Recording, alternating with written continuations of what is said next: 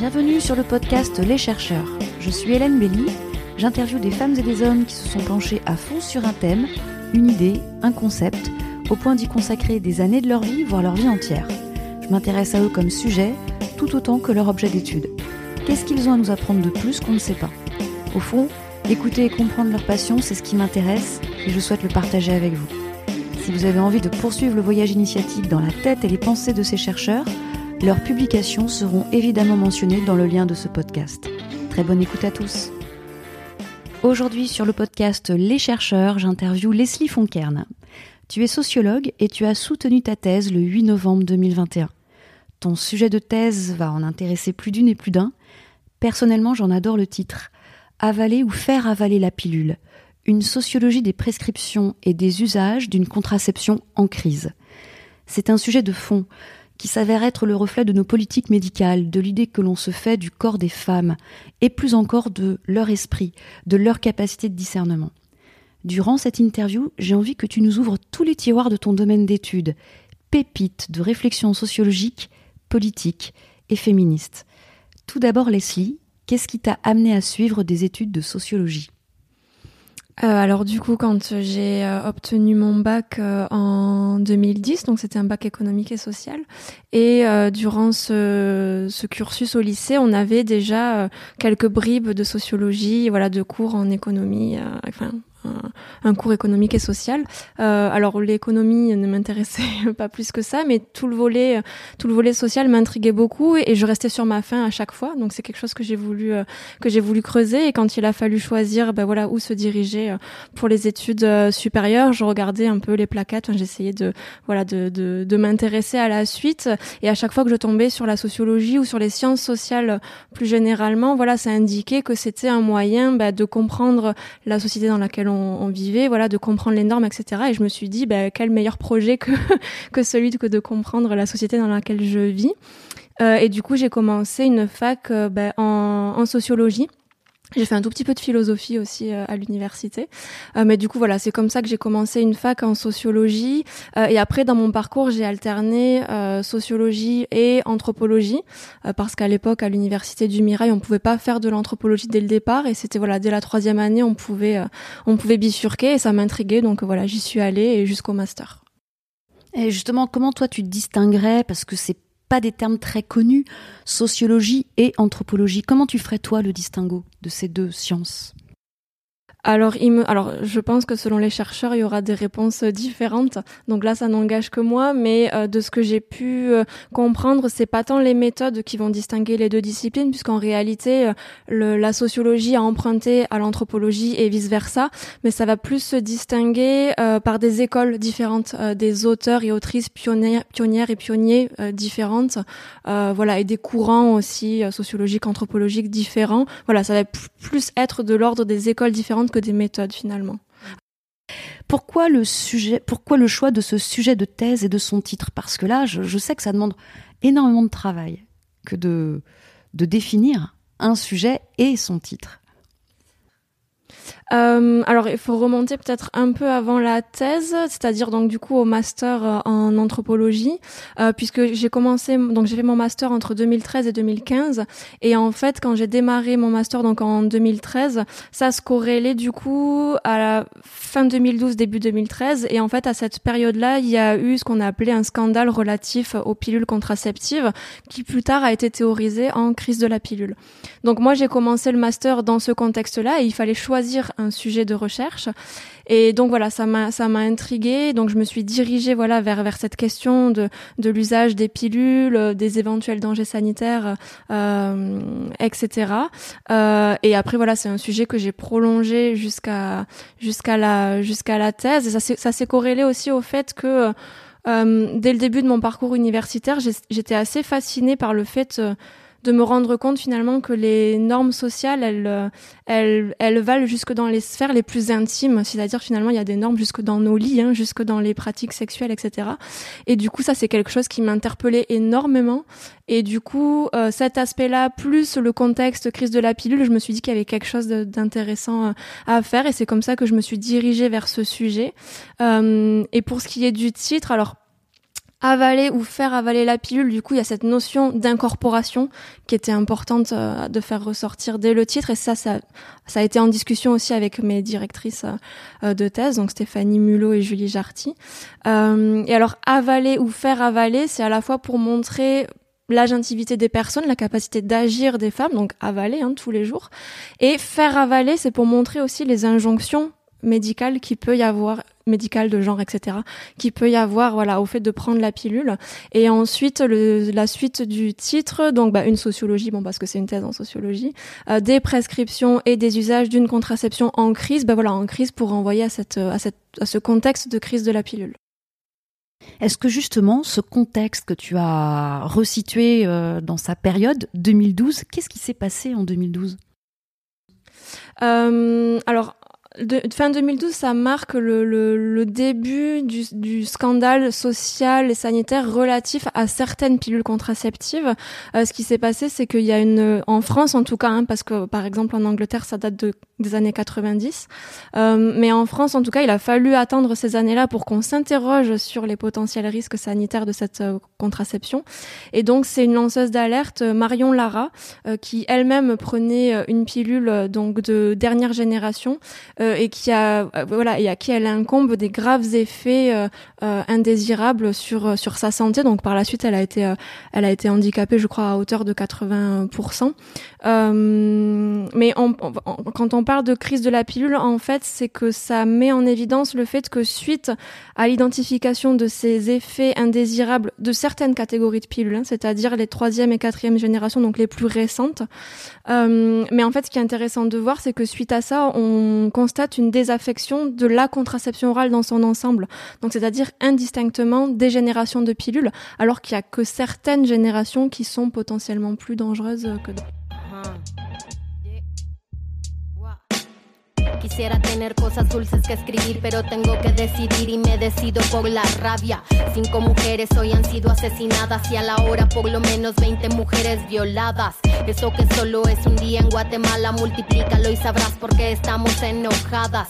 No voy a andar con pinzas para quien no entienda que esto es una emergencia y estamos preparadas. No soy pacifista, no me exijan cosas que no ofrezco, no pedí un pedestal ni lo merezco. Ok, donc ça c'est intéressant, ça pose le cadre et le décor de, de, de ton Euh, tu as choisi de mener une enquête de terrain, donc qualitative, plutôt anthropologique. Comment as-tu défini ton échantillon? Euh, alors du coup, ce qui s'est passé, c'est que dans un premier temps, j'ai rencontré ou re-rencontré des usagères ou anciennes usagères de pilules avec qui j'avais travaillé bah, durant mon terrain de master justement, voir comment ça avait évolué. Donc le point de départ, ça a été de travailler. Euh, en tout, j'ai suivi 17 euh, jeunes femmes usagères ou anciennes usagères de, de pilules. Euh, et donc pourquoi des jeunes femmes? Parce que bah, les 20-24 ans, ce sont les femmes les plus, en tout cas à l'époque où j'ai commencé la thèse, euh, c'était les femmes les plus concernées par un usage exclusif de pilules contraceptives, donc c'est-à-dire euh, sans la combiner au préservatif par exemple, et, euh, et sans passer pour l'instant à un autre moyen de contraception. Donc voilà pourquoi des jeunes femmes, des femmes plutôt diplômées parce que ce sont les plus concernés par un usage de pilules de dernière génération, donc celles mises en cause dans la crise. Donc on, affine de plus en plus la population d'enquête. Euh, et 17 parce que, alors j'en suivais, il me semble, 9 dans le master, mais c'était une population encore euh, trop homogène, une population bah, qui me ressemblait finalement, une population blanche, euh, bon diplômée, ça je l'ai, gardé. Mais du coup voilà, j'ai essayé de diversifier un petit peu les profils. Donc il y a davantage de, de jeunes femmes racisées par exemple dans ce euh, dans cette nouvelle population d'enquête. Euh, ensuite, j'ai aussi voulu rencontrer leur entourage quand c'était possible. Euh, donc à la fois leur mère, parce qu'on se rend compte quand on fait les entretiens avec les usagères que parfois les mères ont un rôle bah, très important voilà, dans la première prise de rendez-vous gynécologique, dans le fait de choisir la pilule comme moyen de contraception. Euh, et ensuite, il s'est aussi euh, s'agit de rencontrer euh, les partenaires de ces jeunes femmes pour questionner leur implication ou leur non-implication dans la gestion contraceptive. Donc ça, c'est le c'est le volet finalement du côté des usagères, des usagers. Et en parallèle, j'ai rencontré des professionnels de santé, donc principalement des professionnels habilités à prescrire la contraception. Donc ça va être des sages-femmes, des généralistes et des gynécologues. Et dans une moindre mesure, j'ai pu échanger avec un andrologue et des pharmaciens pharmaciennes. Donc ça c'est pour tous les volets entretien. Et parallèlement à tous ces entretiens-là, j'ai pu observer euh, une, près de 100 consultations euh, médicales, euh, donc dans des structures euh, diversifiées à la fois publiques et privées. Donc publiques en hôpital et en centre de santé et privées en clinique et en cabinet de ville, où il s'agissait de voir bah, comment se faisaient les prescriptions ou les renouvellements de pilules. Mmh. Donc là, tu te faisais accepter. Il fallait qu'il y ait un consentement de part et d'autre. Euh, à la fois du praticien de santé et puis euh, qui devait accepter généralement plus, mais aussi de, de la patiente. Et alors ça, c'est une vaste euh, question parce que justement, selon le professionnel avec qui on est, selon la structure, euh, selon le temps ou pas les professionnels, euh, en fait, on prenait plus ou moins le temps de bien expliciter euh, qui j'étais, ce que je faisais, et parfois je perdais la main moi aussi euh, sur ce volet-là, puisque ben, voilà, une jeune femme en sciences sociales, sciences qui ne sont pas médicales, hein, donc il y a parfois des concurrences aussi, euh, ou des hiérarchies qui se font sur ces différentes sciences. Donc parfois, et je perdais la main, et c'est des rapports de pouvoir que j'ai aussi analysés hein, dans la thèse. Il y a les, il y a les résultats euh, voilà de, du, de terrain voilà des personnes que j'ai rencontrées de leurs usages etc mais il y a aussi une réflexivité euh, sur ce que euh, bah, les résultats que que j'ai pu produire ou qu'on a pu produire bah voilà avec ces, échanges et ces, rapports de pouvoir et c'est quelque chose que j'ai interrogé oui aussi dans la thèse Donc ça c'est très intéressant alors j'ai vu que tu as passé six ans pour réaliser ta thèse c'est long enfin voilà, en toute subjectivité. euh, mais c'est vrai que c'est un travail euh, voilà, de, longue haleine. Quels ont été les moments forts de ton étude?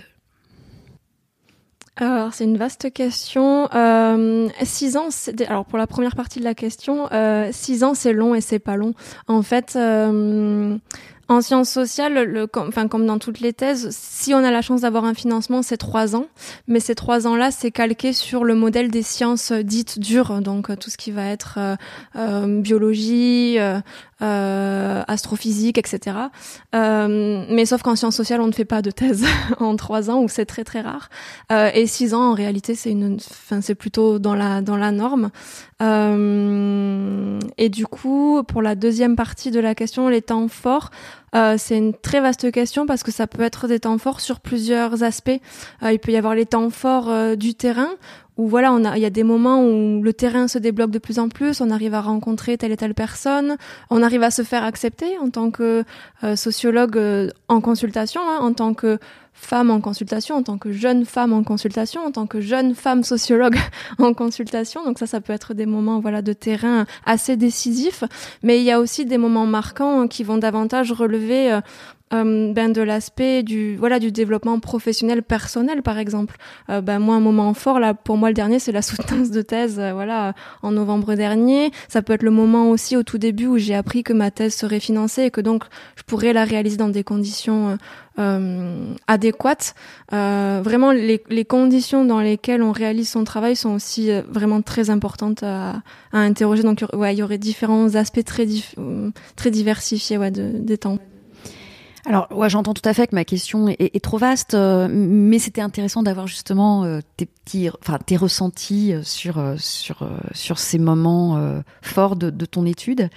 et alors, du coup, je voudrais que tu reviennes sur plutôt, si ça peut être plus spécifique, plus plus ciblé, quelles sont tes observations clés avec ce travail de terrain qui a duré six ans, bah, la soutenance que tu as pu faire en novembre 2021. Euh, pour les personnes qui vont écouter ce podcast et qui n'auront n'ont pas eu la chance de lire tes articles, de lire ta thèse, quelles sont les, les principales observations clés de, de, ton étude Alors si on essaye du coup de de de ouais, de, de, de regrouper les différents résultats issus à la fois des entretiens et des observations, euh, ce qu'on sait, alors ça c'est pas c'est c'est pas nouveau, mais en tout cas ça vient peut-être reconfirmer des résultats d'autres études, c'est que euh, les professionnels de santé sont influencés dans la dans leur manière de présenter et de prescrire la contraception par le profil des femmes qui vont qu'ils et elles vont avoir en face d'elles et en face d'eux. Euh, c'est-à-dire que, euh, pour le dire très rapidement, euh, une jeune femme blanche diplômée va être très facilement dirigée ou redirigée vers une pilule contraceptive, tandis qu'une femme racisée qui va être identifiée comme ayant beaucoup d'enfants va davantage être redirigée vers une contraception de ce qu'on appelle de long cours, donc par exemple un implant ou un stérilet, dispositif intra-utérin, qui va être une contraception qui va être efficace sur le long terme et surtout il n'y aura pas besoin d'observance. C'est-à-dire que l'efficacité de, de cette contraception-là ne va pas dépendre de la capacité d'observance de, euh, bah, de la femme concernée. Donc ça veut dire qu'il y a des femmes qui sont considérées comme plus ou moins capables que d'autres. Euh, mais après, selon les, ça veut pas dire que si on nous redirige vers la pilule, c'est forcément génial et qu'il n'y a pas d'injonction, parce que on pourrait avoir envie justement de pas avoir à y penser, mais voilà, selon les profils des femmes, on va avoir des injonctions finalement qui vont être euh, très euh, très différentes.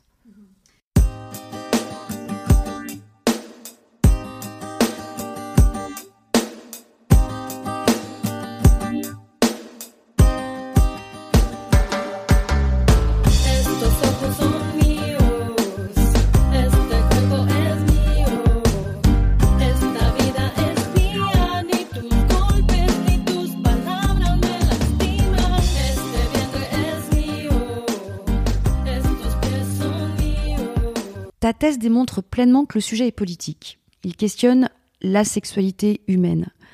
Euh, je n'ai pas d'éléments sur l'histoire médicale de la procréation, mais peut-être que toi, tu justement, j'imagine bien que tu as essayé d'explorer cet aspect-là.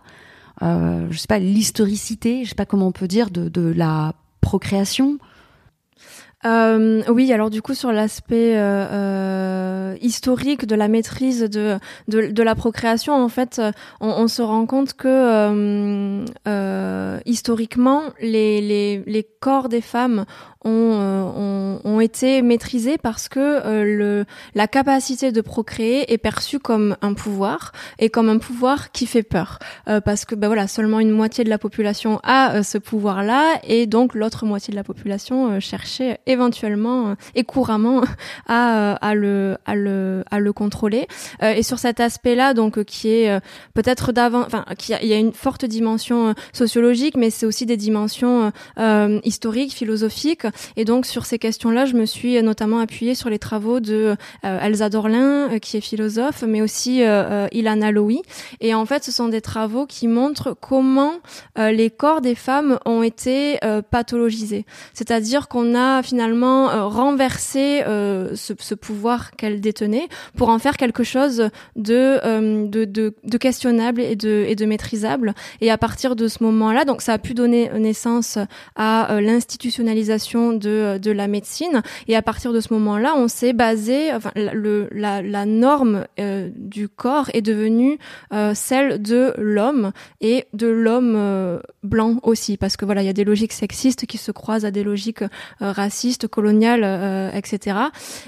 et donc, si, si la norme d'un corps idéal ou d'un corps parfait, c'est un corps dit masculin, eh bien forcément, le, le, le versant féminin est pathologisé et on s'en rend compte dans euh, la, sexualisation des molécules, euh, que ce soit les molécules pour euh, ben, faire les, les, les, pilules, mais les pilules contraceptives, mais aussi les traitements hormonaux de substitution durant la ménopause, où en fait les, hormones en fait sont perçues comme palliatrices de défaillance pour soigner un corps féminin et féminin et donc qui serait naturellement pathologique par voilà par nature. C'est super fort là ce que tu es en train d'expliquer.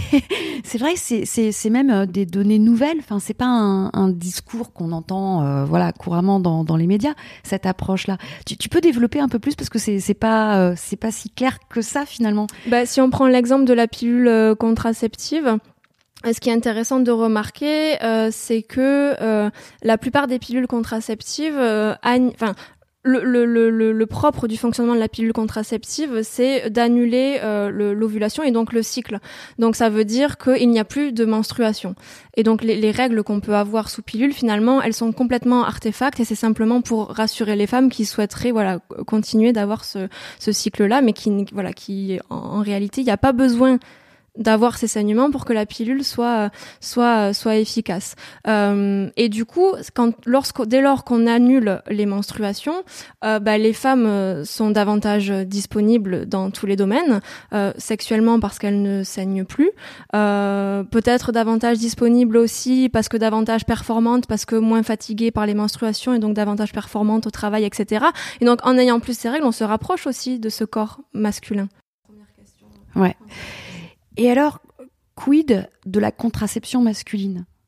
C'est, ben voilà, c'est toujours, euh, les recherches sont toujours euh, en cours, les recherches sont lentes, les recherches sont peu financées parce qu'on sait que elles seront peu rentables euh, aussi. mais alors, ce qui est intéressant de voir, c'est que alors il y a plusieurs aspects. En France, euh, la contraception. Alors on parle de contraception dite masculine, peut-être davantage parler de contraception euh, euh, testiculaire pour que ce soit voilà davantage inclusif. Enfin voilà pour que ce soit davantage euh, inclusif. en France, depuis les années 70, hein, finalement que il y a des groupes d'hommes aussi. Alors souvent en lien avec les groupes féministes, je pense notamment au MLF, mais depuis les années 70, on, on teste notamment une contraception thermique alors, euh, euh, plus connu sous le nom de slip chauffant ou encore euh, remonte couille toulousain. Donc on est aussi localement dans quelque chose de très euh, de très implanté, de très significatif. Euh, c'est une méthode euh, qui n'a pas encore l'autorisation de mise sur le marché, mais qui a été validée par d'autres instances de santé, mais en tout cas qui ne peut pas encore être commercialisée. pourtant, voilà, depuis les années 70, c'est quelque chose qui se qui se fait, qui se fait de manière informelle, voilà, dans ces groupes-là, mais qui se fait aussi de manière plus formelle euh, dans un hôpital à Toulouse, notamment par euh, par un médecin euh, en, un andrologue en particulier qui s'appelle Roger Mieuxet. Donc ça, c'est un premier un premier aspect. et ensuite, à l'échelle des recherches actuelles, on se rend compte que il y a vraiment un effort qui est fait pour que la contraception testiculaire ou dite masculine ne soit pas hormonale. C'est ce que je voulais dire. C'est plus, on n'est pas sur de la molécule et de la chimie comme tu le décrivais dans le cadre de la contraception orale destinée aux femmes. C'est quand même un peu moins euh, je ne sais pas dire, euh, intrusif. Là, tu parlais d'inclusif avec euh, au sujet des testicules. Voilà, quelle, distinction tu, peux, tu, tu faisais en fait? Hum, C'est deux choses différentes. Pour l'aspect inclusif, je, je, on parle pas de contraception masculine tout simplement parce que il y a des hommes qui peuvent avoir des vagins euh, ou des femmes qui peuvent avoir des pénis. Donc voilà, plutôt parler de contraception testiculaire plutôt que de, de de supposer que telle contraception est rattachée à telle identité de genre, ce qui est pas forcément, ce qui est pas forcément le cas. Pareil, quand on parle de préservatif, euh, on va plutôt parler de préservatif interne plutôt que de préservatif féminin, tout simplement parce que ce préservatif dit féminin, il peut être utilisé dans les rapports anneaux entre hommes. Donc voilà, ça n'a aucun sens de ça c'est le ça c'est le premier point et ensuite sur le fait que voilà, il y a vraiment un effort dans les recherches actuelles que la contraception testiculaire ne soit pas hormonale, ben parce qu'il y a des effets indésirables et qu'il faudrait pas que les hommes aient les mêmes effets. Donc on les protège. Et on a eu, on a plus de soucis à protéger le corps des hommes que le corps des femmes. Pourquoi? À mon sens, parce que le risque d'une grossesse non prévue, il est, euh, il est porté par les femmes et qu'une qu'une paternité semble plus facile à fuir qu'une maternité et qu'on sait que les femmes en fait euh, euh, ont un degré d'acceptation du risque sanitaire qui sera plus élevé que les hommes parce qu'aussi elles ont ce risque physique euh, que les hommes les hommes cisgenres là pour le coup n'auront pas.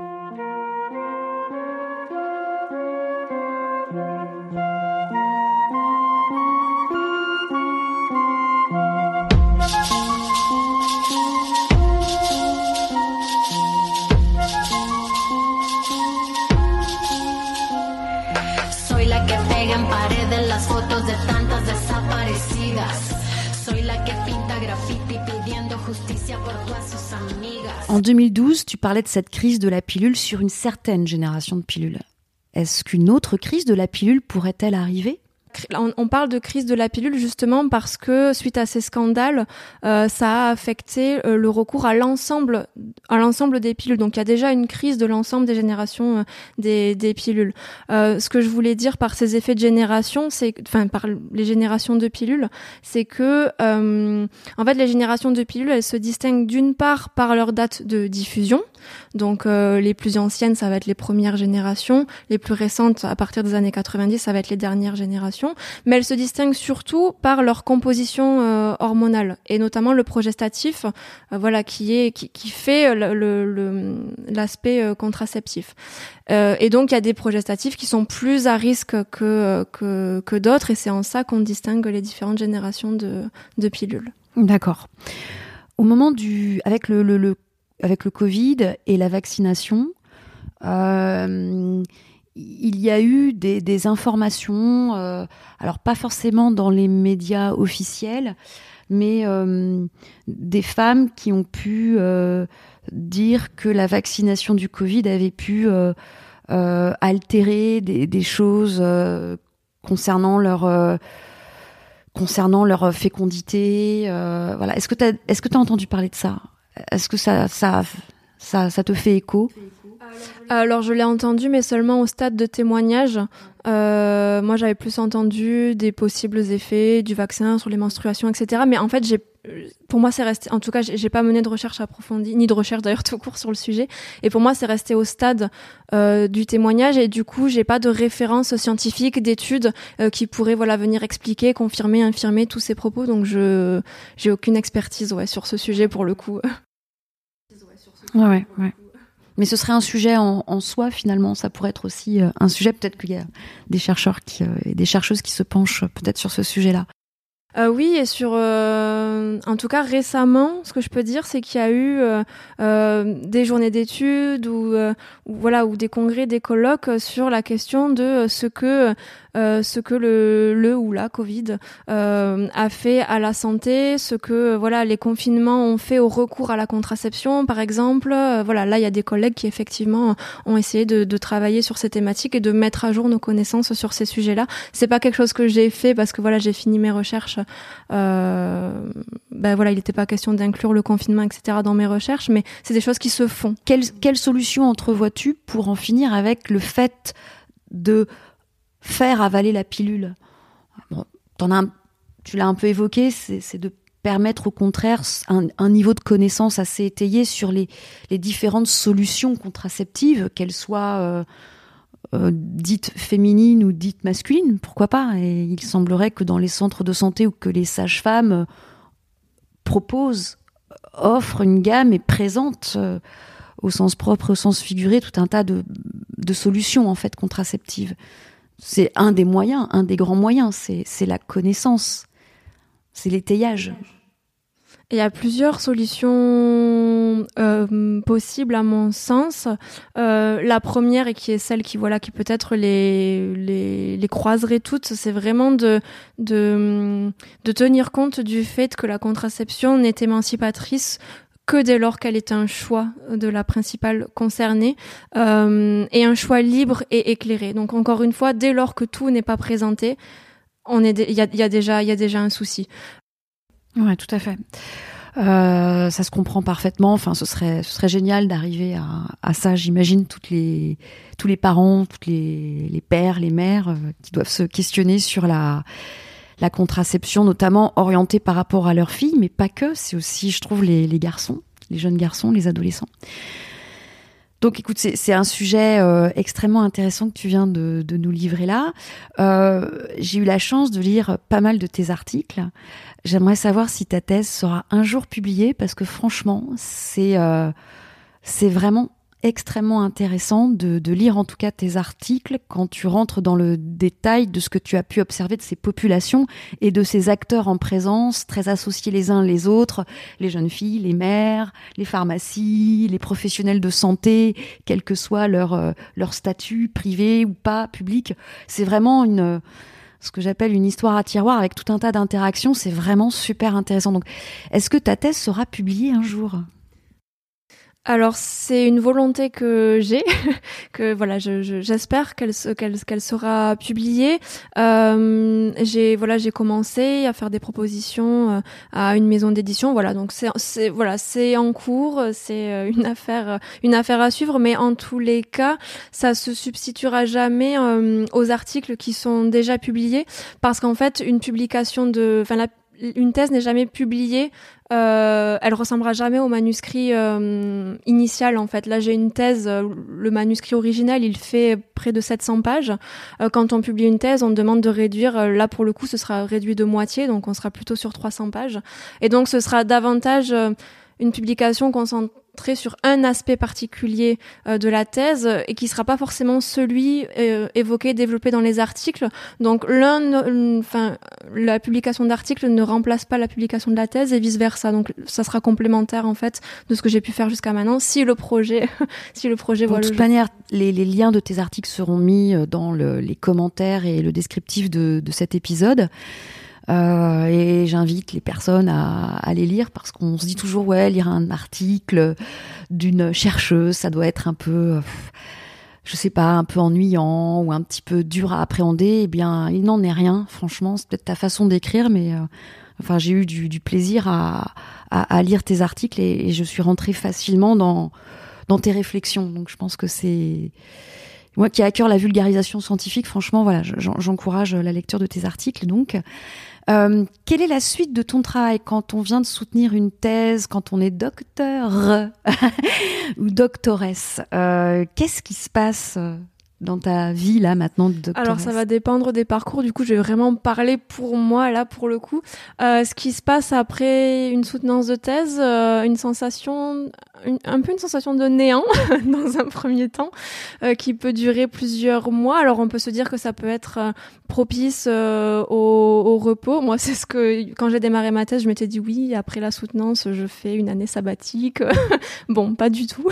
ça marche pas du tout comme ça. En tout cas, si on veut essayer de rapidement rebondir et de voilà de, bah, de trouver euh, un autre poste, voilà, de pas rester trop longtemps de pas errer trop longtemps voilà entre deux entre deux statuts euh, il faut directement s'y remettre directement euh, euh bah, candidater euh, à différents postes, ça peut être des, des postes doctorats, ça peut être euh, des postes de maître, maîtresse de conférence, ça peut être des postes de chargé de recherche, euh, chargé d'études, ingénieur de recherche, ingénieur d'études. Bon, en tout cas, moi, ce vers quoi je me dirige maintenant, après plusieurs mois de candidature, euh, je, vais essayer de mettre à profit, euh, en tout cas dans le, dans, le poste qui m'attend, euh, d'élargir en fait les compétences. C'est-à-dire que jusque-là, mon sujet, c'est effectivement celui de la contraception, celui de la pilule, mais c'est aussi plus largement celui de la santé, celui des inégalités de genre en santé, mais plus vastement celui des inégalités sociales de santé.